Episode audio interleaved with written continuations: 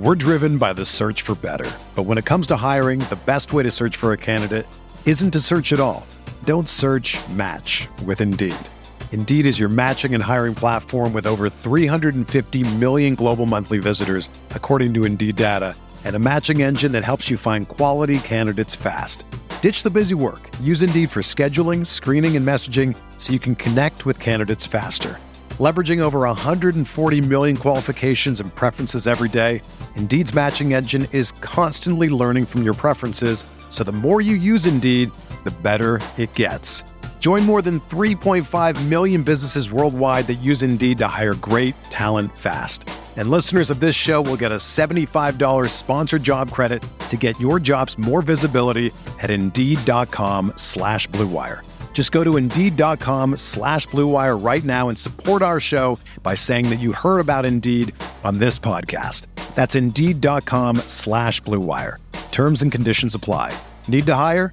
You need Indeed.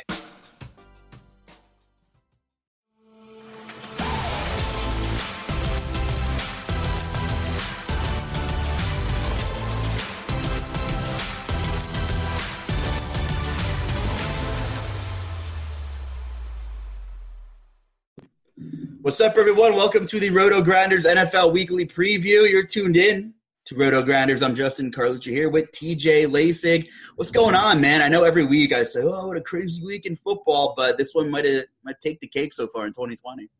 Yeah, you probably didn't hear that, but there's just a massive thunder in the background. Uh, it's gonna be some interesting weather for the Eagles game tonight. But yeah, another week in the books. It was it was a crazy one. I mean, it was like every it felt like from Friday to Sunday at one o'clock, the slate got flipped upside down like four different times with some of the injury news that was coming out. And it ended up opening up a ton of value. And it was probably more of the one like stars, more, one of the more stars and scrubs heavy slates that we've seen, just with the number of, of near minimum price plays that were viable, some of which panned out, some of which didn't. We obviously had the big dog, Derrick Henry, seemingly break the slate early on. And then Tyreek said, uh, I have something to say about that, and went off for like 60 points or, or whatever he did. So clearly needed to have both of those two guys in your lineup to win to win any tournaments this weekend. They just blew everyone out of the water. Pure pure insanity, really. Just pure insanity. And even Thursday's slate, which we previewed last week, and I'm really glad we didn't dive into Sunday's main because by the time we put out the pod last week, things were changing every day up until a lock. So all of our information would have been completely stale. As hard as it is to kind of record on Monday, but I mean on Thursday, you know the the football team blowing out Dallas and uh, Houston laying it on Detroit, and then Detroit cleaning house, kicking out Matt Patricia and company there. Better late than never, I suppose. But that just kicked off a crazy what 96 plus hours of NFL action between personnel changes. The Steelers game's been postponed a million times.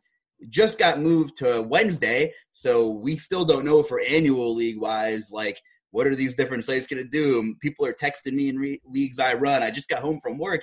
Is this is the game going to count? This I'm like I don't know, man. I have no idea. We are in uncharted territories, TJ. All I know is maybe we'll get another little showdown slate out of it between Baltimore and Pittsburgh at some point. Yeah, I'm sure we will lots lots of lots of room for showdown this year. But yeah, you're right. It really is an NFL season and just a year in general like no other. I mean, we got NFL teams playing a full football game without a quarterback. That that is just crazy. I don't think that's something that any of us thought would would ever happen. So only in 2020 can you get these kinds of things. But it, it really really challenges our mind from a DFS perspective because we have to deal with a ton of different circumstances that that we wouldn't you know we, we have no precedent for how to handle things like this. I kind of I kind of love it because you know I love NBA DFS is my bread and butter, and I love being able to do my best to adapt to the constant change. And you know, some people are so reliant on projections or so reliant on historical data between X, Y, and Z or whatever that it was a very interesting change of pace. And like you said, a bunch of min price, cheaper guys became relevant. Some worked out, some didn't. But before we get there, you know, that Chiefs Bucks game we can just touch on because as neither team will be on the main slate this coming Sunday. Tampa Bay's on a bye, and the Chiefs are prime time against Denver. Maybe they'll have a quarterback, maybe they won't. But 200 plus yards in the first quarter for Tyreek Hill, 60, what, 60 DK points? Mahomes setting the world on fire, too. So not only did you need Derrick Henry, you needed Tyreek and most likely Mahomes. So crazy, crazy, crazy, crazy. And my only other note from that, we're not going to talk too much about it, is some people are very analytical. Some people go with their gut. People have different tendencies. Some people use projections. Some people make their own projections. Some people don't use projections. You know, there's there's plenty of talented people in this industry who have many different philosophies. I love analytics and I do not mind projections. I obviously think looking at ownerships is a necessity depending on what you're playing. You know, you look on paper and the beginning of the year that Tampa Bay secondary was was very good and, and statistics showed in the last couple of weeks, you saw some like weird blown coverages and you know, just some stuff that you saw with your eyes, right? Like that you might not have seen really tilt the wheel in terms of their metrics throughout the season. And, you know, they were pretty vulnerable the last couple of weeks. You know, nothing like crazy. But then when you get a team like Mahomes and Tyreek and Kelce, just did whatever they wanted. I mean, everybody thought the game was totally over in the first quarter. So you know, hats off to Tampa for at least making it competitive, I guess, in the fourth quarter. And that just shows you how crazy of a beast the National Football League really is. Yeah, they they really did mount a, a close comeback towards the end. Obviously, didn't get all the way all the way home, and just to touch on the Chiefs. I mean, we, we know that they're capable of going off like this any given week. And I was just looking at at some of Tyreek's recent games I mean, the last three games, he's had 15, 14, and 18 targets, 30 plus points, DK points in all of them. Obviously, putting 60 last week. And then he's got, like, my goodness, two, four, like 10 touchdowns in, in the last four games, five games. So he's just absolutely crushing it. And again, they're not on the main slate this this week, but there's Mahomes, Kelce, Tyreek stacks are always going to be viable and it's always going to be expensive, but no other stack in the NFL can give you anywhere near the upside that, that those guys bring to the table. And I, I mean, I was looking at the quarterback scoring from this past week. Mahomes seems like the only one that really, you know, kind of blew everyone at, at the position out of the water, which is not something you see very much at the quarterback, right? Usually, quarterback position, we say it's the the most narrow distribution of outcomes where you know everyone's kind of within a certain range, but we saw like someone like Kyler Murray, I think had had less than ten fantasy points. That that's that's something that I thought would not be possible. So crazy, crazy stuff going on, but that that just opens up plenty of opportunity for for DFS and especially for tournaments. They're just never gonna give a ball carrier twenty touches again, ever. Maybe as long as we live, right? You bring in, you, you draft Edwards Helaire, you bring in Le'Veon, they they had a 17 nothing in the first quarter. Helaire had 11 total rushes, and Le'Veon had five. So it's like they built the lead, and they're still putting the throttle down. Andy Reid's letting it fly. Mahomes is in full control of this thing. And there's a couple of teams that you know, if you look at some of our tools like uh, Gridiron HQ at RG, you can see how much teams pass against uh, another team or you know when they're trailing by seven or more or when they're ahead by seven or more what their tendencies are and the Chiefs are just going to pass the ball. You know, your Eagles are just going to keep throwing the ball at this point, right? How how often this year? I'm just going a little off topic. Are you screaming to just give the ball to Miles Sanders a little bit more? Right. right? No, absolutely. I mean, I would, would just love to to see that, but yeah, a lot of these teams are just wanting to, to to air it out and, and throw the ball, and that's just the the new age NFL, I suppose, and even a lot of the running backs that that perform the best in fantasy. A lot of it is from and what they're able to do in the air. I think Austin Ekeler coming back this week is a great example. 16 targets in this first game back as a running back. So, I mean, he, he was someone who was on my radar and, and in some of my tournament lineups. Think that he'll he'll be someone that I'm I'm looking at again this week and going forward, just because those are the those are the kinds of guys that we want, especially in in a full PPR scoring like DraftKings. But yeah, continue to see those those dual threat type of running backs that can get it done in the air, be the ones that that can put in the the monster games, and then of course you have Derrick Henry, who, man, I I kept thinking how great of a tournament play he was, but I just quite didn't pull pull the trigger on him. Unfortunately, I, I got too locked in on Dalvin Cook personally this past week. But Derrick Henry, obviously a great play. It was a great it was a great week for for running back pivots in general. I mean, I think Henry, Ekeler, Chubb, Robinson, those guys, obviously looking at the results, were fantastic tournament plays. But I think even before the slate started, those were the the types of, of guys that were in my consideration for GPPs. Just didn't quite have the the right combination in that in that one lineup. Yeah, you make a good point. And that Henry performance, man. I mean, I know Indy was a little banged up, didn't have Buckner up front was a huge loss. You know, uh, they were missing another starting linebacker. Um, but look at Tennessee; they've been missing Taylor Lewan for a better portion of the year, and you know they're still starting your boy Dennis Kelly, and you know they they they don't have they're dinged up too. So it's kind of like okay, maybe something's got to give. But the, those two teams met a couple of weeks ago where they had the special teams debacle, and the score may be a little deceiving. I don't think anybody expected Tennessee to thump Indy. You know, I, I'm unbiased. I thought it'd be a close game. I'm a Tennessee fan, and I, I did not see that coming either. It was great. It was great to watch. Um, and AJ Brown, you know, Xavier Rhodes isn't the coverage corner he used to be. What a performance from AJ Brown too.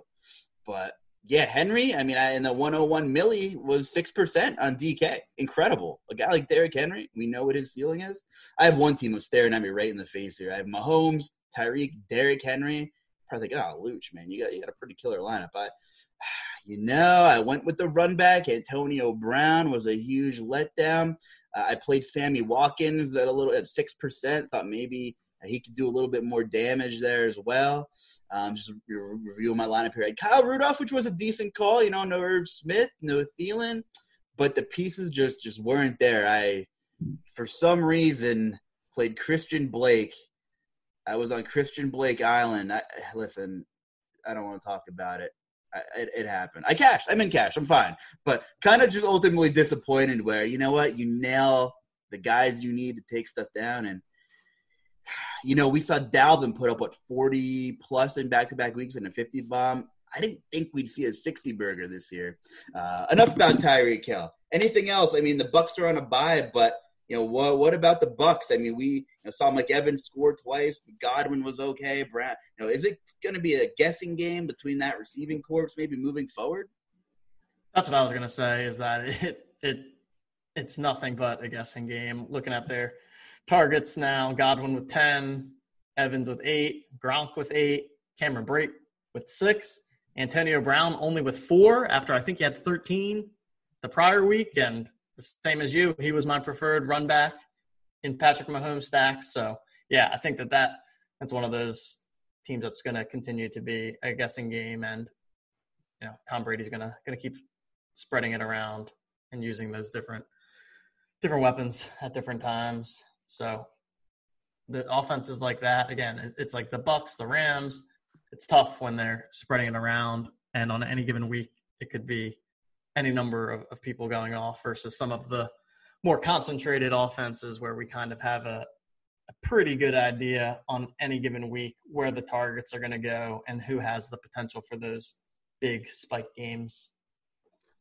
Talk to me about this. Not a lot of crazy, obvious shootout games on the schedule, as you mentioned to me earlier before we fired up the podcast here. Um, but the Tennessee Titans and a 54 point total. They're five and a half point favorites against Cleveland And what is a pretty big game between two eight and three AFC teams. So tell me about this. Where are the points going to come from if they do? I'm thinking, I'm looking at Cleveland here. Baker Mayfield has seven touchdowns. Five of them came in one game against Cincinnati. So if you take that away, let's just say he throws one, maybe he has 13 touchdowns in 11 games. He has three games where he didn't throw a single touchdown. Um, one of them was in the rainstorm against the Eagles, so uh, you know maybe we'll let that slide. But Kareem Hunt, Nick Chubb are, are the big assets. We saw Jar- Jarvis Landry finally had the game I've been kind of waiting for him to have for five weeks, where I kept becoming wrong about him. I didn't play him this week. I didn't have any of them. Of course, he went off, but the Titans are formidable against the run. So I, am just, you know, are, they going to try to keep riding their horses? I mean, I, I, do you feel confident in Baker Mayfield trying to try to win this game and put the points up there? Where is there a play here for Cleveland? What are you What are you looking at here? Yeah, Landry really came out of nowhere with this monster game. We look at the rest of his season. I mean, he he hadn't gone over ten points in four or five weeks, and then explodes for for thirty one points on on ten targets, gets a hundred yard bonus, gets a touchdown. I think Cleveland's another team that's tough. Like you said, it's really the running backs are really where I like to focus there. But at the same time, in a game where, where they're five and a half point underdogs, it's it's tough to play Chubb because he's a very, I would say, game script independent guy. He obviously had the the big week last week, so maybe maybe it's time for for Kareem Kareem Hunt this week if you're envisioning a game script where they're playing from behind more to Tennessee, maybe have to lean a little bit more on on the passing and that is where Hunt would more likely get his work. And yeah, I mean the, the wide receivers are tough. I mean you could go back to Landry if you want to. Don't don't necessarily love it. He's sixty two hundred on DraftKings, so it's not like you're getting a super cheap discount on him. And yeah, and then no no no one else. So I'm looking at their their target share from this past week. Landry with 11 targets. No one else had more than three. So obviously they were they were leaning a little bit more heavily on the run with Chubb, but they're a tough offense to predict. And then on the Tennessee side, though, I, I love Tennessee because it's it's Derrick Henry and it's AJ Brown, right? I don't think you need to, you know, maybe mix in a little bit of Corey Davis, but I think that those two guys, I, I swear, it's like when I'm watching Red Zone and the Titans, a play from the Titans comes up and they're in their own territory. I'm always like, oh man, it's gonna be it's gonna be a 70 yard touchdown. Like I feel like every week I'm looking and and either Derrick Henry or AJ Brown is going for a 70 yard touchdown. So I certainly love both of those two in particular, and then just mixing it up on the Cleveland side, whether you want to throw in a, a Chubb or a Kareem Hunt or a Jarvis Landry on a little mini correlation there. That'd be where I'd go in this game. We're in King Henry territory. It's December, and historically, he's been unbelievable in in December. Ninety two hundred on DK, so he's finally right up there with Dalvin Cook. Make a really good point. Uh, he pretty much nailed the Kareem Hunt thing, broke everyone's heart this week, and uh, I don't mind going back to him. Tennessee lost Jayon Brown for the year, so they have a couple linebackers in the middle who aren't really good in coverage. And you know, this Kareem was on pace for 75 catches last year in the in the same offense, and you know, split a lot of time. You know, last two games he's seen three total targets only though, so I'm a little worried. You know, in that monsoon of an Eagles game, how did he not see some more checkdowns? I, you know, one target, one cat, uh, just weird to me. I, I just think things are really solidified. I mean, they know that if they can't run the ball at Chubb, do they kind of say, "Oh shit, what do we do now?" You know, what Baker? Like, here you go, Baker. Like, play action's gone. We can't run, you know, twins tight anymore. So you might have to go win this one for us. So I'm interested to see what they do if Chubb's able, you know, if Chubb's held in check. That's, you know, that, we're just spending so much time this because it's one of the higher totals this week. Um, you make a good point about AJ Brown and Henry and uh, AJ Brown, the yak monster. You know, a lot of speculation that maybe he couldn't replicate last year's performance because he was so good after the catch, where he made up a lot of his yards. But hey, same thing this year. The guy's a special football player, and uh, you know that Tannehill play action game, AJ Brown, is pretty much always in play. And he was six, six or seven percent as well um, against the Colts last week too. So speaking of high Vegas totals, we usually have one between the Saints and the Falcons. I thought that was a good transition. Was the last time we saw an Atlanta New Orleans game with a point total under 50? I am so done with Atlanta for DFS. This is like my Monday overreaction because you have to be unbiased in DFS. I know that. I've just played Matt Ryan in back to back weeks. Wasn't happy. I don't know if this is the week I'm going to go back to him though. 46 point total. Taysom Hill in New Orleans. How is he affecting that offense, TJ? Well, it seems like he might be the death of Alvin Kamara because Alvin Kamara had 6.2 points on DraftKings last week, and I can't remember a time when Alvin Kamara scored that few points. And I also can't remember a time where we have Alvin Kamara at $7,000 against Atlanta, and I'm not even really that interested in him because it's just, you know, with with the Taysom Hill offense, it's it's not it's pretty much the complete opposite of Drew Brees. I mean, he's just you know, he's to take it down and, and run it himself a bunch of times. Kamara's not receiving nearly the targets or the catches that he was previously. Only one, he did have one catch last week after zero the one before. So that really it really makes this game not as appealing as as I would hope that it would typically be. We'll have to monitor the Julio Jones situation as we have to every single week. He was out for them this past week. Calvin Ridley, of course, going to be in play here and probably the, the primary guy that I would be interested in from this game. Yeah, it, it is so strange looking at a New Orleans Atlanta game and not not like loving a game stack. It's just the the Taysom Hill thing, thing really throws a wrench into this and uh, just makes it tough. You know, even Michael Thomas is, is kind of tough to play right now. So it's it's kind of a bummer because this would have been by far the the premium game of the week if Drew Brees was in. Oh yeah, it, it, the domino effect is, is crazy, um, and it's hard to trust Atlanta right now. But on the flip side, who's going to play Atlanta in this low total? And they've looked really bad. I mean, if Julio's out, we still know where the ball should be ending up in the realm of Calvin Ridley land. You would think so. You know, keep an eye on ownerships, and who knows? By Saturday, we might be thinking oh man, are we really going to go back to this when they're when when Matt Ryan's like three and a half percent or something like that? Um, not my favorite, but you know, definitely keep an eye on Julio. Hayden Hurst saw eight targets last week, so uh, since week five, he's seen at least six targets in one, two, three, four games. So um, kind of getting more involved, especially without uh, Julio.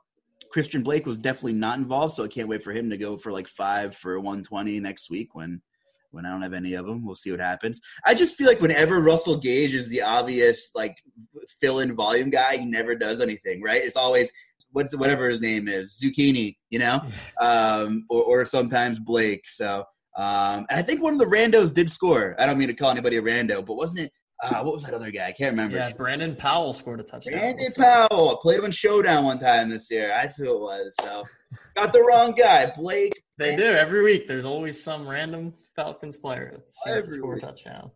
but I'm with you. It's going to be hard for me to want to play someone from this game under the current circumstances. It's not like Michael Thomas is like 5,500 or anything. He's still 7K. So Kamara at 7K is like a little more enticing, I think, right, than um, than Michael Thomas. But Latavius Murray's been, been getting some some carries. I mean, they're kind of running more of a traditional. I don't know what you would call it. Not traditional, but old school run heavy offense with Taysom Hill, and I just can't on this Monday evening like endorse much from this game either until we have some news or something. Not buying the Atlanta defense though either. I'm not chasing that from last week. Incredible. They had like 26 fantasy points or something. Yeah, like. yeah, outrageous. The Latavius Murray Murray one's actually interesting. Just taking a look now. I mean, he, they're they're basically in a complete 50-50 snap split under Taysom Hill, whereas typically it was it was more of a 60-40 in favor of Kamara. So I mean he's 5900, so it's not it's not like he's cheap unfortunately, but you know, if you want to to roll Latavius Murray in some tournaments, it's not the worst idea just because yeah, like you said, they're running more of that kind of powerhouse offense under Hill, which certainly leads more into Latavius's game than it does to Kamara. So, yeah, I think I I might actually prefer Latavius for at a thousand dollars less than than Kamara, which is certainly not something that would typically be the case for me. I wasn't gonna go here right away, but since it's staring at me, how is Aaron Rodgers' price keep going down? At home against your birds, 6,800. And, and like Philly's pretty formidable against the run. I don't think it matters. Like Rodgers to get his. I, I, oh man, is that, is that the chalk? Is that the cash game play this week? Aaron Rodgers under 7K. Just looking at the pricing, you got Wilson and Murray 77, 76. Deshaun Watson, you know, against Indy, uh, 53 and a half total. We could jump there after this Packers talk if you want. Um, you know Herbert, obviously, you know against New England, and uh, then you have Aaron Rodgers at, sixty eight hundred. I, I can't argue with any of the guys above him. I, I'm scratching my head here, TJ. Help me out. No, I agree. That stood out to me as well. I, I would have thought he'd be more, at least like in the seven thousand, maybe seventy two hundred range. So I think you're you're certainly getting some savings there. Just you know, if you want to take a look at Rodgers' game log, he hasn't hasn't scored lower than twenty three points since week seven. So he's on a nice consistent run here. Obviously, he's an easy guy to stack, right? You, you play Rodgers, you play Davante Adams, yeah, and, and, you have a nice little setup there, and then you could run it back with with some gosh, someone on my Eagles, I suppose. Uh, I think you can kind of mix in some different options there. I still think that that Miles Sanders is, you know, one of my favorite favorite options from the bird side. You have Dallas Goedert, the tight end spot, forty three hundred don't mind that either. He, had a pretty nice showing his his last time out. We do obviously we're recording this on Monday, so the Eagles are yet to play. So maybe you know something will will emerge, or maybe maybe Jalen Reagor has a breakout game, and you see him sitting down at forty five hundred. So I don't think that there's a, a clear run back option on the Eagle side, but I think that there's a couple that that are potentially viable to to come back on the other side of a of a Rodgers Davante Adams stack, and yeah, I mean Adams just continues to be a monster, right? He he's had two quote yeah he had another bad week and still scores 18 points. So I, I think he's up at 9K, so you certainly have to to pay the price for him. But against the Eagles, I, I love that matchup there. And yeah, Rodgers I think is going to be squarely into to cash game consideration at 6800 that seems like a very nice price tag and a pretty juicy matchup against against my lovely birds. The lovely birds. The lovely birds. Yeah it's it's tough. We'll have to see what happens you know with this eagles game and the buzz about Jalen Hurts getting getting some more snaps and you know fulgham really hasn't put together a game in a while and Reagor's you know raw talent's amazing and we just need to see some more from Wentz. So I know you're a big game stack guy, and typically so am I. But it's another week where some of the top lineups had team stacks and no run backs, and um, I, I, think part of that reason that we've been seeing that almost every week is that there's six games with like 55 totals. That might not be the case this week, right? So this could be a good week to pick out a good game stack, and uh, one of those with the higher totals, which we talked about very briefly, was Houston and Indy uh, beginning of the year. Oh, Indy's defense so good, really good, best defense in the league. I'm talking like a true Titans fan, but really, seriously, statistically, they were very good. They still are very good. Aaron Rodgers went in there, uh, didn't win, but they put up what like 28 points. You know, no big deal. The Titans go in there, put up 40 bomb on them. So maybe it's possible that this defense is a little overrated. They are they are banged up a little bit, certainly. Uh, but the level of football that Deshaun Watson's been playing too. I mean, Houston's in play every week. Every week. We know where the target's going. Will Fuller finally 7,100, though. So I have some breaking news. Uh oh. Will Fuller suspended six games. PED violation. No way. Yep. Just came through. Whoa. You, you're like Adam Schefter's burner. you got to get those roto grinders notifications, man. Push right to the phone. Yeah. Will Fuller suspended six games for PED violation. So I assume that goes into effect immediately. Yeah. In which case. And they waived Kenny Stills before, earlier last week. Yeah. So, I mean, who does that? Obviously, we have Brandin Cooks. Keke Coutee. Keke Coutee. Wow. It could be time. There's your cash game chalk donkey value, right? Oh, yeah. Oh, gosh. Yep. Keke Coutee, 3,500. So we'll get to play him in cash, and he'll probably get like five points. Three catches for 19 yards. But did you see his aDOT, bro, right? and his target? Oh man! Oh. Wow, this is actually super interesting. I mean, they're going to be so thin at wide receiver now. Yeah, yeah. Fuller soaks up so much of that target share. Wow, who's the guy that returns kicks that sometimes we play in showdowns on Houston? Who's like not very good. I don't even think he's on the team anymore. Cobb's an IR. Who was I thinking of? Yeah, I don't even know. Cobb. I mean, I'm looking. I'm ah. looking at their targets from, from, I guess, from Thanksgiving, right? Yeah. The last game, and there were only seven people that had a target on the whole team. I Will mean, Fuller, Brandin Cooks, Duke Johnson, Keke Coutee, Jordan Akins, C.J. Prosise, and Kahale Warring. Oh, well, I, I mean, hear me. I mean, are we going to see some more Duke Gross. Johnson action? We, we have to. God, if I had to play Duke Johnson one more time, Mhm. I, I didn't really play him as much as I wanted to on Thanksgiving, and then he, of course, has a not even a good game, but Breaking. relative to the slate.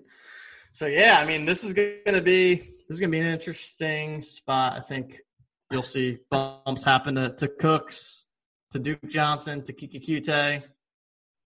I mean, heck, to George, you almost have to boost everyone. I mean, they're just going to be so short on bodies that the ball has to go somewhere. And what's your what's your thought on Cooks? Fifty six hundred? Are people going to flock to? it? Or are they going to see the Indy and the little red, you know, ninth best against position and be like, man, I don't know, you know? I, I think. Uh, I think they'll flock to him. Yeah, yeah, me too. Me I too. think. But oh goodness, I mean, yeah, this just happened, so I haven't fully processed. Hey, that's what this show's all about, man. So yeah, exa- exactly. I mean, this is because yeah, like you said, th- this is an ugly, uglier slate in general, or you know, just not a ton of stackable games, and this is one of the few, and that's certainly a, a big piece from there. Yes. So And even if you're playing, you know, you could one off Cooks, like because you know the like theoretically the volume should be there for him, right? So you should feel okay about him regardless of format, probably. Um, Yep. I would think. Yep. Um, also, could you imagine if Will Fuller actually got moved to the deadline and then got popped to like a contender? Could you imagine that? that would have been wild. Be crazy. Yeah, Wow. I mean Big- that big that, that really helps the Colts odds. That line will probably shift. Like as we're speaking, it's probably off the board. Maybe I don't know. I mean, he Oh, probably yeah, shifts the line at this point, right? You'd think. Yeah, good point.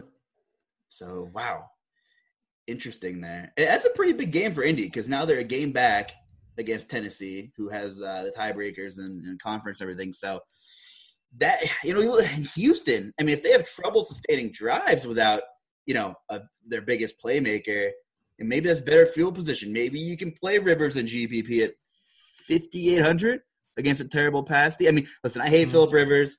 I don't think he's put up 30 points this year. He put up over 25 once. Um, but you know, each game is their own, you know, is their own what am I trying to say here? Like plot on the chart. So circumstances are are certainly interesting. And who's to say Philip Rivers can't throw three or four touchdowns if if they, you know, have three extra possessions because Houston might stink without Will Fuller. I mean, Cooks could still get his, and Houston could still maybe struggle. It's certainly an outcome, but Yeah. wow, that changed. Yeah, I mean, it, it probably probably just dampers the entire game environment at least a little bit.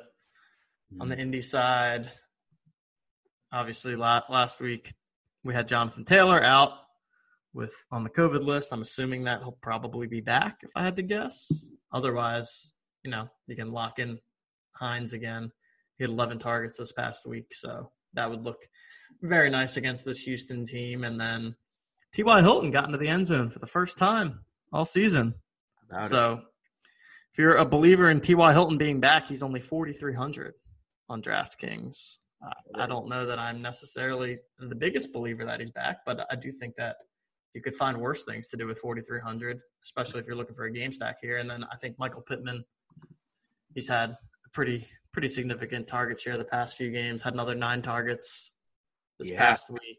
So nothing to show for it. yeah, nothing to show for. I think he only had two catches out of it. I like that. So, I so like that's I think that's good for like a sneaky tournament type of play because yeah, people are looking at the game log. They're they're not going to be loving it, but the underlying usage is still pretty pretty good for him the past couple weeks. That'll be an interesting game for sure. Uh, let's move on here. Pick another game. I mean, we'll lead me into something here. What is there anything else over fifty? Uh, I think those are it. The other ones we have some 48, 48 and a halfs. I think another from more of a game stack perspective, Arizona and the Rams. So we've got a 48 and a half point total there. Arizona's at home. Rams are a two and a half point favorite on the road. And we have Kyler Murray coming off his by far worst game of the season. So showing showing a bit of of humanness after going for seemingly 30 points every single week. And this could be a, a good opportunity to get back onto him, seventy six hundred on DraftKings. So he's definitely that price actually came down pretty significantly. He was in the eight thousand dollar range the past three weeks. So get a little bit of a of a price break on him there. And then Hopkins is also down to to seventy eight hundred. So he he's been a little more average of late, but I still think that the Hopkins stack with Murray is well within play here. But yeah, I think that this is another potential potential game that we can take a look at. Kenyon Drake finally had a pretty good game last week. Yeah, on the end zone twice. I feel like we've been waiting for that all year. Oh, that guy's so frustrating, man. Possible that Kyler's not 100%. I mean, 10 total rushing attempts his last two games. He was, you know, that Seattle game, you know, primetime TV, and we saw him get thrown to the ground and he kind of, you know, was was grimacing, but I don't know. In a close game, he ran the ball five times. Uh, it's just strange to me, and that's that is strange. A huge part of his upside you know, getting getting those rushing yards and uh I mean, what does he have? Like almost ten t- rushing touchdowns right this year? Three, four, five, six, seven, eight, ten. Yeah. so if he's not running, I, I don't want him. But is that is it fluky? I mean, we see two games in a row. I don't know. I'd follow some AZB Raiders and get look at some coach speak this week maybe and and see what's really going on. I mean, he had a great matchup against Seattle, and then a pretty good one against New England. He combined for for under 30 DK points in, in, in those two games, which is strange for sure. But yeah. but team total wise, TJ, there's a lot a lot of teams in decent team total spots. Like you said, a lot of bigger spread. Seattle, uh, four o'clock game against the Giants. You know, we kind of like to see the Monday night game play out before we assess anything. But as of right now, they're ten point favorites against the Giants, who looks like they won't have Daniel Jones. So Oh boy, I'm doing the math in my head. Looks like their team total is like just north of 29 for Seattle. So I mean, you're gonna see some Seahawks for sure. Um, Chris Carson, as of right now, is playing against your Eagles, and he is generously priced at 6,300. It's a we just built like a third of a cash lineup, I think, just out of that's cheap. Looking at things, that's really cheap, man. Wow. Yeah, I think that this probably sets up as a as a nice spot for for Carson. Yeah, like you said, and we can, you know, zooming out on the slate a little bit. I was counting. I think there's seven games that are a touchdown plus spreads. So we have a lot of of more lopsided games, which I think, you know, maybe sort of what you were saying earlier. It's a week where you don't need to necessarily have as much correlation just because if these games are going to be so lopsided, maybe you really only want to look at at players from from one side. So just something to keep in mind as we go through the rest of these games here. But yeah, Seattle ten point favorites at home against the Giants. Like you said, that that seems to be largely related to the the Jones injury, which we'll have to continue to monitor. Let's see. It looks like says there's a chance that he shoots up. So that really doesn't mean much of anything. Uh, Evan Engram had a, a pretty big game, didn't he? He's someone that, that maybe we should be taking a look at. He had tw- yeah, 20 points. I think I saw something something about his air yards. Nine targets, six catches, 129 yards. Don't have the air yards in front of me, but I saw something on Twitter that, that he had had some monstrous air yards number. But again, if if Daniel Jones isn't playing, I mean, I don't think right. I'm going to want anyone from the Giants. And that sucks. Raywood Engram finally maybe gained some traction. I mean, we've we've seen weeks with Engram where he's gotten peppered with targets. Uh, oh, 107 air yards he had on Sunday. By the way, yeah. wow, that is pretty killer. But yeah, it's kind of tough to to go back to him. Colt McCoy is going to be the guy. I think is that. Yeah, this one came in last week. So, ugh, I mean, maybe he was the low aDOT guy and gets eight or nine catches, but it's hard, you know, upside wise. Uh, I'm sure you'll see a lot of Chris Carson, Seattle D correlations probably paired together in a lot of lineups across the industry. I'm thinking, but yeah, that's a tough one. The the division leading Giants losing Daniel Jones. That's just brutal. The NFC East just gets more and more bleak each yeah. and every week. How about it? Um, um, yeah. So I mean, and then you know the, like you said, the Carson play certainly stands out. obviously you can never go terribly wrong playing Metcalf or Lockett, but I, I do prefer them in a game where it's a little bit more competitive, especially because we know how the Seahawks can get if they if they have a lead, they may just run the ball for the rest of the way. And and Metcalf's up at 8200, which is uh, obviously a, a big price tag. So you can certainly look to to Russ stacks, but it's not the best spot for it when you consider how expensive they are and the most likely lack of competitiveness when it comes to this game. Hear me out. Hear me out on this. Maybe. Ryan Fitzpatrick. He's 6K. He's played in eight games this year. He's hit three times value in one, two, three, four, five, six, six of his eight games. And he's hit at least four times value at 6K in one, two, three, four, four of his eight games, 50%, which is it's pretty good. That's that's pretty decent upside. So guess the Bengals at home. He's probably going to start again, as far as we know. Is he in play here? 6K Fitzpatrick? Yeah, love it. I actually play ended up playing Fitzpatrick in my my DK cash lineup this past week, which was kind of a bummer because I was all about Mahomes until this Fitzpatrick thing happened, and then I decided that it was better to save. But yeah, I think that that's a great spot, and I think that DeVante Parker like gets a massive boost when Fitzpatrick is at the quarterback versus quarterback position versus Tua. Yeah. Targeted him 14 times this past week. Wow. Eight catches, 119 yards. I mean, Parker, I like that. 6,400. Not the cheapest price, but I, I, I, like that little stack there. And then I know Gesicki had a pretty. Oh no, he didn't even have a big game. He just happened to have a touchdown. He only had 11 points. So that's it. That's the story of his little career. Yeah, right. I was uh, for some reason I thought he had a big game, but he, he really didn't. But I mean, still, every, everyone, at, no one at the tight end position has a big game. So I think he's he's in consideration. Certainly not a a top value play, but if you want to to double stack up, Fitzpatrick can definitely do that. And let's see what did what did Cincy look like last week with uh while you're looking that up, Devontae, DeVante Parker, 51% of the air yard market share. Oof, like that. Yeah, I mean, I think I think Parker's a great play, and let's see, Bengals target share from this past week. It's ugly.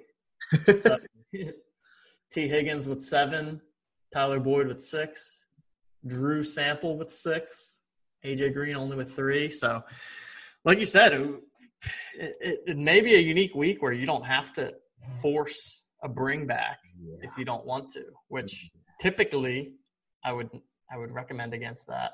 I would always have a full game stack, but I, I think I think there's avenues this week where you don't need to do that. If we did play someone from Cincinnati, I think I would go Tee Higgins as as my guy. Just seems like the the most likely to score touchdown, get those red zone targets, big body. So Tee Higgins would be my my run back pick. Like it, like it, like it. I have a feeling the next game you're going to bring up, just out of uh, my my gut here, is telling me you want to talk about the Chargers. Do it? Am I am I correct? Yes, I would love to talk about the Chargers. Yeah, Chargers New England. That's actually this is actually not a bad one. Pick them. Looks like. Pick them. Yeah. what I'm saying. Cam Newton, horrible. Still got the win. How? How did they? I mean, I don't know. Crazy. I don't know. I didn't watch much of that game. I saw like the two minute drill. You know, Chris Berman back, back, back, back, back. You know, gone. Um, I just saw the sequence of like the Zane Gonzalez field goal and then a couple of the weird calls. And if you'd have told me Cam Newton would add 5.96 DraftKings points and they would win that game, I'd call you crazy and I'd say I'd hope I'd stack the Cardinals. But ugh, ugh. I don't know. That could be one of those games where maybe you don't run someone back again if you're if you're going with some Chargers. What's your what's your thought on while you're looking at some of this Chargers data? What's your thought on, well, Bill Belichick takes away the opposition's best player? A, is their defense good enough to still do that? And B, who is the Chargers' best player? Is it Keenan Allen? Is it Austin Ekeler? They still got Mike. I mean, you got a good offense there, so I don't like. I don't know if it matters, right? so, yeah, I mean, I, I would imagine Keenan Allen is the guy that that they'd look to to shut down. I would think. But I mean, Keenan Allen just gets there every week, doesn't he? Even on a bad week. Even on bad weeks, he, he still gets a touchdown.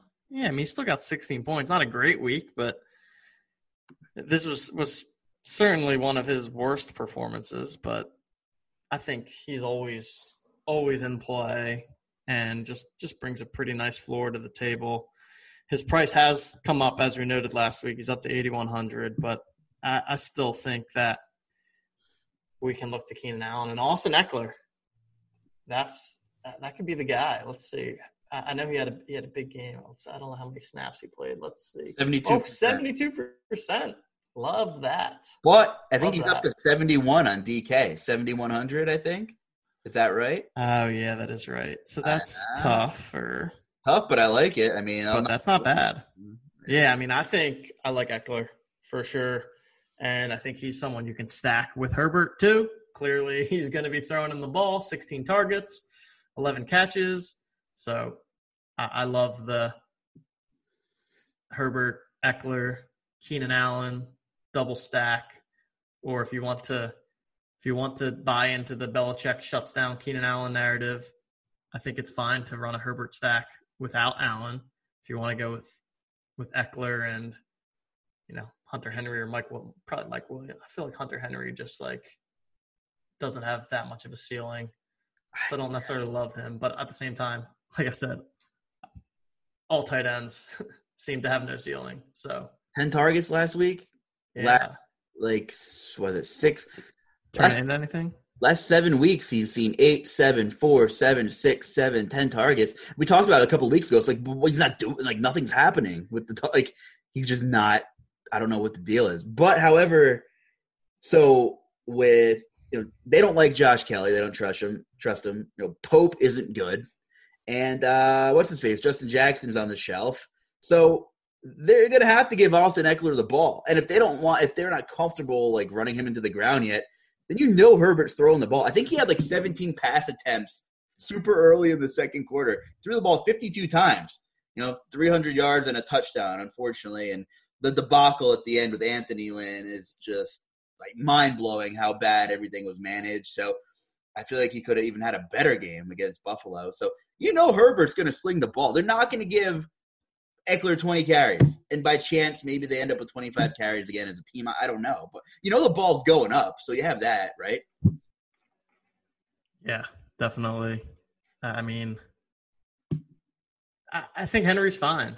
Now that I'm looking, I mean, he he's basically gets between seven and thirteen points every single week. It looks like, and the the problem is that he's just he's always like he's not that cheap. He's forty eight hundred.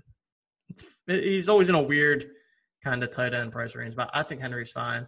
On the other side of the ball, I'm probably going to continue to be a Jakobi Meyers truther. I don't, I don't know why. He just, I kind of like him, and he he'd be the person that I go to again. You, you don't necessarily have to run run something back here in this game or on this slate in general, but if I did, I think Jakobi Meyers is fine. Byrd is also, eh. I don't really love the Byrd thing, but if you want to go like super cheap, no one's going to have him. But yeah, the, the New England side of the ball is just tough to tough to really get a feel for. So th- those would be the, the two guys, but I think it's also fine to just run a, a Charger stack and, and leave the New England side open. Yeah, I mean, you totally could. Uh, one guy I want to bring up is with the departure of Rex Burkhead to IR. Uh, James White saw 38% of his snaps last week. Had two rushing touchdowns, so he didn't get it done the way people thought he would. Um, and really, only seeing 38% of the snaps in like a pretty neutral game flow kind of stinks. So I miss the old James White man. I miss the Brady to James White. I you know, get him in, there, uh, you know, eight to nine targets a game, and it's kind of just like the Cam Newton effect. You, you had the Taysom Hill effect in in Kamara, not in, in, a very poor analogy, but like Kamara's not catching passes. Well, uh, Newton's not throwing the ball to James White, right? So just different times. And you're right. I don't think you need to force it. So if um if you're putting a gun to my head, you like Jakobi, I might throw James White in there in a very large field GPP. But yep, like Ekeler, like the Chargers, they'll probably be pretty popular. Um, but with Ekeler's price, maybe not. Right? People are gonna. And once you start seeing these massive Derrick Henry games coming in, and you know, Dalvin Cook against the Jaguars. Oh, here we go. Let's go to that game. So maybe Ekeler won't be very chalky when you have Dalvin Cook was dinged up, but he ended up playing again. His worst game of the year with 11.2 fantasy points. That's his worst game of the year, which is pretty crazy. Crazy season. The Jaguars are a complete wreck. They didn't have Adam Thielen, but according to my math, they might have him this week. Um, however, I wouldn't mind if they didn't because other than Justin Jefferson, you know, getting some more usage and against the Jaguars, I'm not worried about any kind of bracket coverage or anything. But Kyle Rudolph also saw, I believe, the most air yards he's seen all year. Uh, scored was pretty good. He's still pretty cheap. So keep an eye on Thielen. I'm, I'm thinking they'll have him, but you know the Vikings are all obviously going to be in play um, this coming week against the Jags. And wow, what a game from from James Robinson. I mean, this is the guy that probably nobody had at any of their pre-draft big boards before the season started in fantasy land. And geez, he almost has 900 yards and eight touchdowns already. Huge game. And now he's got the uh, the uh, vulnerable Minnesota defense. And you know what? You you said it last week. The guy is involved in the pass game here. So I don't know. James Robinson's in play too. What what do you think about this game? This could be a pretty fantasy friendly game. Yeah, I agree. James Robinson played 97% of the snaps last week. So that's I mean, that's even more than we've ever seen before. He was in like the mostly hovering in the 70 to 80 range, but he basically was someone hurt behind him maybe? I don't know. Either way, I, I, I agree. First off, yeah, I think Dalvin Cook, obviously, you know, I, I, guess between him and Derrick Henry, the top two on the slate, I, I personally lean towards Cook just because I, think he has the the more the, the higher floor and the slightly less fragile role than Henry, but both of those are the, the top premier plays above 9K on DraftKings. You are going to want one of those two in your cash lineup, I'm assuming, when when everything's said and done by Sunday. Justin Jefferson continues to be a beast. You like hear- said, I think that that Thielen will be back in, and, and Jefferson's priced up a little bit more to sixty nine hundred. Um, want to hear something gross? Let's hear it. If you take away like the quarterback scrambles on the Jaguars, so if you look at the rushing attempts by James Robinson, and then Shenault carries the ball sometimes, and then Chris Thompson. Shenault had 12 carries. Chris Thompson had seven, so that's 19 carries. Um, and then Keelan Cole had a random carry. Whatever. James Robinson has 194 of the team's 213 carries by like non-quarterback scrambles. So he has 91% of the team's carries this season if you take away Gardner Minshew's 25 rushes, you know, whatever, and a couple other weird things here. But out of the running backs and the occasional like end around, he has 91% of the team's carries. That's insane. That is that is a, a workhorse role right there. And the thing about Robinson is that he, he's never really a chalky play because he's on the Jaguars, right? So they're pretty much never favored. So it's always feels risky to play a running back. But like we've said, I mean, he plays in all situations. He gets plenty of targets. The the running back position is really interesting. I mean, you got that range right here from in the seven Ks where you've got Chubb at seventy seven hundred, Josh Jacobs who seems like is potentially questionable and finally his his spot against the Jets at 7400, Robinson 7300, Aaron Jones 7200, Ekeler, 7100. It's going to be really interesting to see how things shake out among those guys because and maybe not so much Chubb, but I think between Jacobs and Ekeler, they're all in good spots and all right around the same price. So there's going to be leverage there somewhere, depending on you know who gets talked up throughout the week. Certainly possible. Ownership is, I don't know, for lack of a better word, spread, spread out, out. Yeah, guys. Because Ekeler's price is up, but you know, decent game environment, huge game. Robinson, huge game, but like you said, everybody worries about the oh the game script. You know, um, then you go down. It's like Miles Sanders. Like depending on what happens tonight, Green Bay, you can run on Green Bay. You just worry about game script. You know, here's those famous last words. But sometimes you just have to worry about the points, the totals. You know, if the team's going to score, they're going to score. It's not like Sanders can't catch the ball. You know, 67 is a pretty generous price. Um, he had like one monster game against the Steelers, I remember. And then maybe earlier in the year against the Rams, I think he had 20 DK points, but like really hasn't done a hell of a lot since. And I think Miles Sanders could be an interesting spot. While you were just rattling those names off, I was just scrolling through. We saw David Montgomery almost rip a 50 yard touchdown off against the Packers. So, like, they will blow their assignments frequently defensively. They're just not disciplined in their gaps. And it shows because David Montgomery is a trash can. So, um, I like Sanders. We're mentioning all these names. It's like, okay, what about Miles Sanders? Like, uh, where does he fit in this ownership chart? I mean, we don't have him yet, but – it's going to be very interesting come come this weekend when we get those projections, TJ. Yep, agree. I think there's a lot of a lot of close plays this week, so it should uh, be should be interesting. And the trash can himself has the Lions at 5500, so I might even play him. David Montgomery 55. I mean, okay, that was a little rude on my part. Uh, I had a long day. I was stuck in traffic before I got home, but come on, David Montgomery's not very good, but I might play him at 5500 against Detroit. So, yeah, no, that that's a good a good pivot because I actually do think that he could be a pretty pretty good play. I mean, he plays like what 85 percent of the snaps for them. Of course, we know that Detroit's not very good against the run or maybe against anything. Allen Robinson, another guy that's going to be a a good play. Let's see what his price looks like. Sixty seven hundred oh, for Allen Robinson. Like that after a thirteen target, two touchdown game, back with uh with Trubisky at quarterback. Yeah. So maybe there's some actually some sneaky potential in this Detroit Chicago game. Yeah, I'm with you on that. I mean, we know Trubisky loves Robinson. Poor Allen Robinson, man. He needs to. If he had, to, you imagine his numbers if he like had if he got drafted into a decent system and just stuck with somebody, I mean, even if he had like Matt Stafford, like he'd be putting up probably better than Golladay or something like that.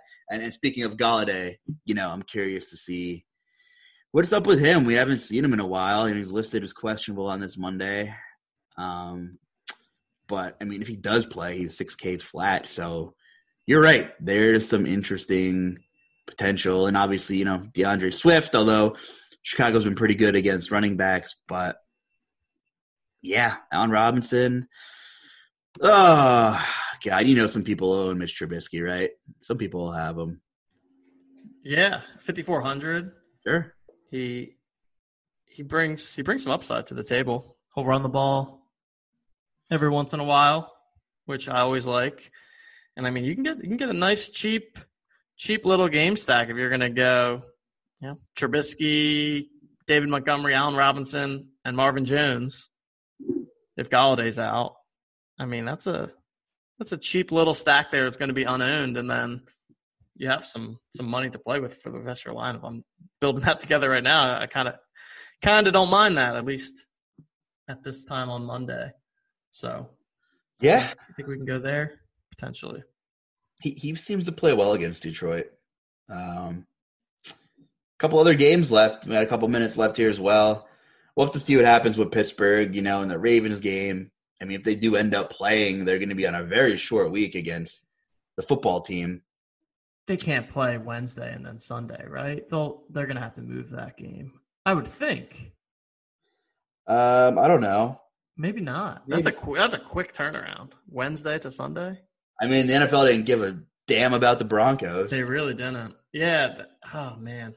I know it's a whole. And we like, already have two Monday night games, so. Oh, it's true. What, what do we have? A three game slate on Monday, one o'clock. That, would be sick. Yeah, I'll call Thanksgiving we never got. Yeah, how about it?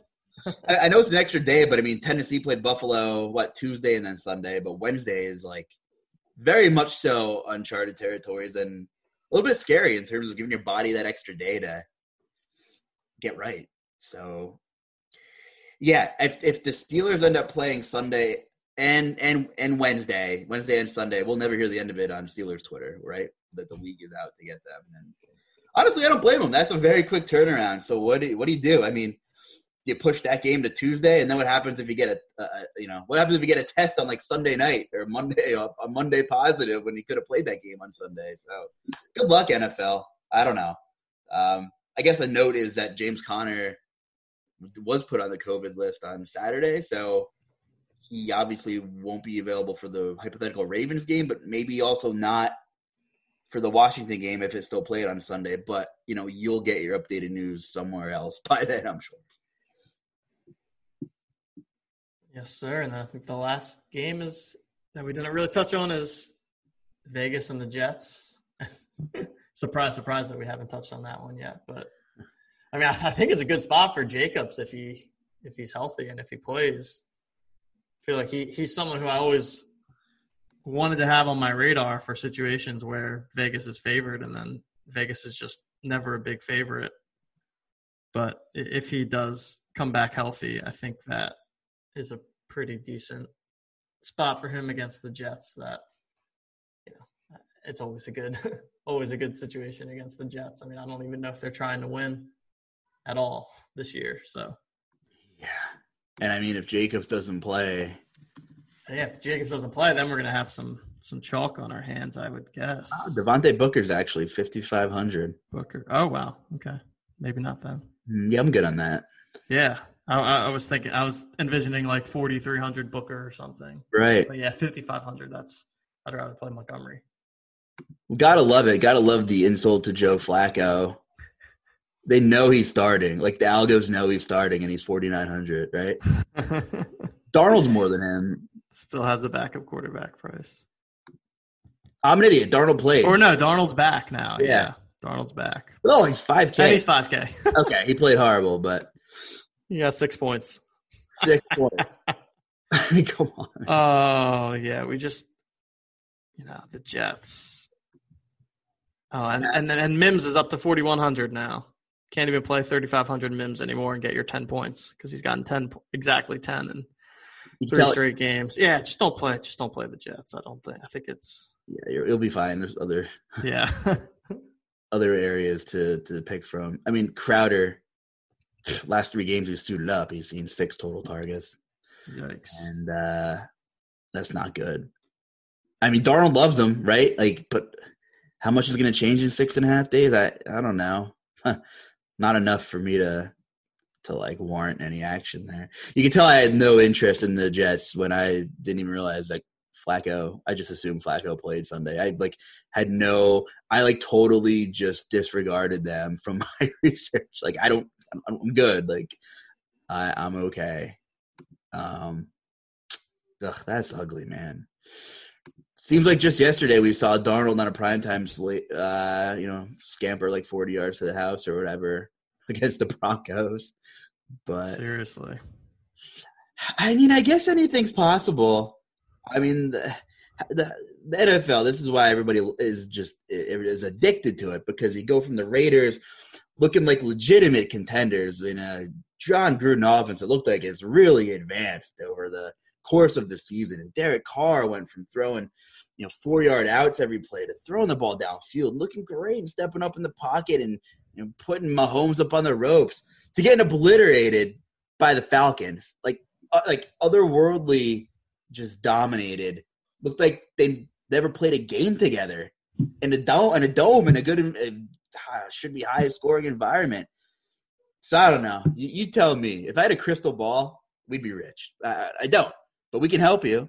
And my advice is, just don't play the Jets this week. I don't know. I think that's I think that's the perfect advice to end the show on. Uh, anything Do not else? play the Jets. Anything else on your mind, TJ? I mean, it's, it's definitely a strange uh, slate, and we obviously have some moving parts yet with the Eagles Seahawks game, and then whatever happens with this Ravens Steelers game. And uh, I'm just really glad that we don't have to deal with 13 and a half point favorite Mahomes and all this, you know, after the monster games on the main card. Like we don't have to worry about that, which is kind of a gift. You know, we don't have to make those decisions. We have plenty of other ones to worry about. Yeah, agreed. It's a, a bit of a unique slate. We've got lots of heavy favorites. So I think, like we mentioned earlier, some of the conventional game stacks and correlation plays, you maybe don't have to force them this week if you're if you're not feeling it. If you want to stack up one of the heavy favorites and and not run it back with someone from a, a team that's just not very good, I think that's perfectly fine and, and mix and match plays that you like from some of the various games. Where can the people find you on Twitter, TJ? Let's hear it. Find me on Twitter at TJL5124DFS. GPP article comes out on Friday, as usual. For anyone that's still playing PGA, we have our last tournament of 2020 this weekend. Firing those PGA lineups. Uh, I'll be in there still. Let me ask you this. Our RotoGrinders premium packages are awesome. You know, ownership projections are huge. In, it, in itself, uh, Chris Gimino and company do an amazing job there. And that's worth the price itself to me, honestly. Knowing, having a, no, no projections are perfect, but just getting a gauge where the leverage points are. And our stuff's really good. Um, what's your favorite tool or component of anything premium. You know, you've been uh, with RG for for a while now. I've been with the company for a couple months, and, and we have our Discord and. Uh, we have a ton of NFL tools, and we rattle a bunch of this info off. And we work all day, come home, we look at our premium usage app where you can find targets and snaps on the same tool. So in terms of uh, like early research and convenience, aside of ownerships, I really love the premium usage tool and apps. It's just kind of a couple clicks away when you're trying to figure some stuff out. But what, do, what do you think here? We have tons of shows too. I mean, the list goes on. Yeah, no, I, I agree. I think early in the week, I really love the premium usage app, like you said, where you can check out everyone's snap counts, targets, air yards, all that good stuff to just kind of evaluate the prior week. I also really on Monday like to check out results DB and just do a look back on some of the contests to see what kind of lineups won. More so looking at the the construction of the lineups and and just try to make mental notes of of what I find to be winning some of these tournaments on a weekly basis. So that's I would say that's my my early week prep and then yeah, later in the week, the ownership projection, something I'm checking every day see how that changes throughout the week. And then, I mean, there's so much content that comes out. We've got the, the expert rankings, the expert survey. So I'm always at least checking in there just to see what what some of the other guys are thinking. What are the, the, the plays that they like? And yeah, just use all of that information to to try and come up with with you know my view of it. I think that you can't just you know, can't just follow one thing and, and listen to that. It's all about taking in a ton of different pieces from a, ton of different people with different perspectives and then making your own choices based on that. And that's really, really how I like to go about my week. But yeah, there's there's so much stuff there. Hopefully, you guys are all taking advantage of it out out, out there for anyone that's a premium member. Absolutely, man. Well, I hope you have a good week. For your sake, I hope the birds put on a good showing tonight. We'll see what happens. But uh, for my man here, TJ Laessig, and the rest of our RotoGrinders team, I'm Justin Carlucci. Thanks for listening. Give us some feedback, subscribe, like. Good luck, stay safe, and have a good week.